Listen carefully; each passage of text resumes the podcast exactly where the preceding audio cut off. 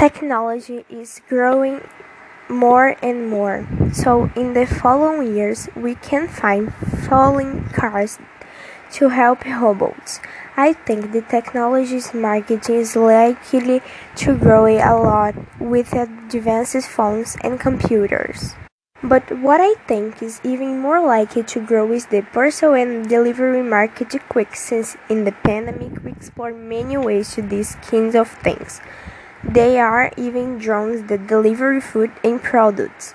I like imagine a futurist and very technology world.